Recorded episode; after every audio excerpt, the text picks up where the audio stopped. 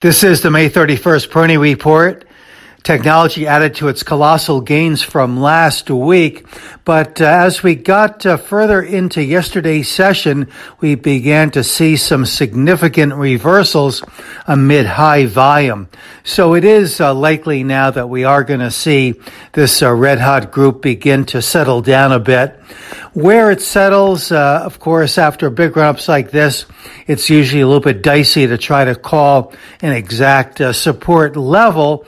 But as a very uh, broad guideline, I would uh, probably look at the last uh, five days trading range and then estimate uh, support somewhere in the middle of that range, at least uh, as uh, near-term support. So I think that what we can see here is the uh, semiconductors and other of the uh, really hot uh, technology subcategories settling down, backing and filling a bit, but then building secondary bases and potentially moving still higher over the intermediate term. So uh, I would say that uh, yesterday's uh, uh action was a bit of a trading blow off, if you will.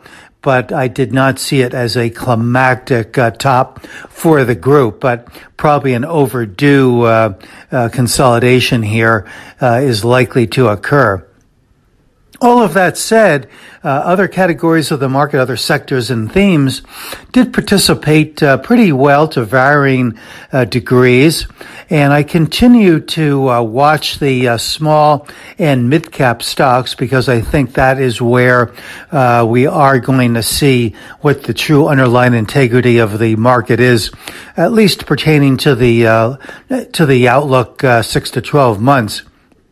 And the reason I say that is, uh, if I am correct about the outlook here, which I am uh, bullish uh, with respect to my uh, targets by year end, the S&P 500, uh, I have a 4,500 uh, target, which I believe could be attained sometime before the end of this year.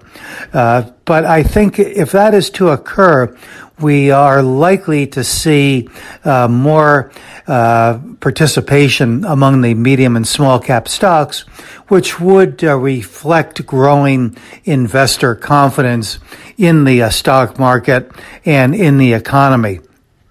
So a number of things in the mix, but these are a few of the uh, items that I'll, I'll, be watching here. Again, pertaining to technology, uh, probably some settling there. But the uh, positive or the potential positive is that since this market uh, is not dependent on any one sector or theme, I do think that uh, we will see uh, some intermediate uh, rotation, and uh, that will probably lessen the uh, potential or possibilities of the market pulling back in a serious way. So I think some normal consolidation here for the general market is possible. And also looking at the volatility index, it did once again test the base support in that uh, lower 17, upper 16 area recently.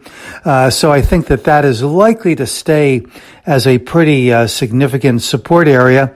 On the other hand, I think that uh, resistance will probably play in the very low 20s. So Given where the VIX finished off yesterday, uh, there is the possibility of some uh, consolidation here. But again, I would call it relatively normal, especially given uh, the gains that we have seen here year to date. And of course, it must be said that today is the last day of May.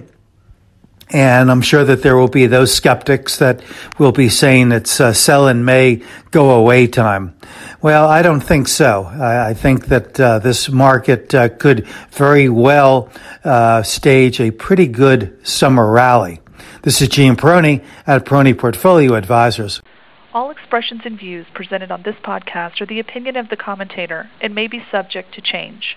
AAM makes no recommendation as to the suitability of any investment and may make a market or have financial interest in any security or sector discussed. Past performance is no guarantee of future results.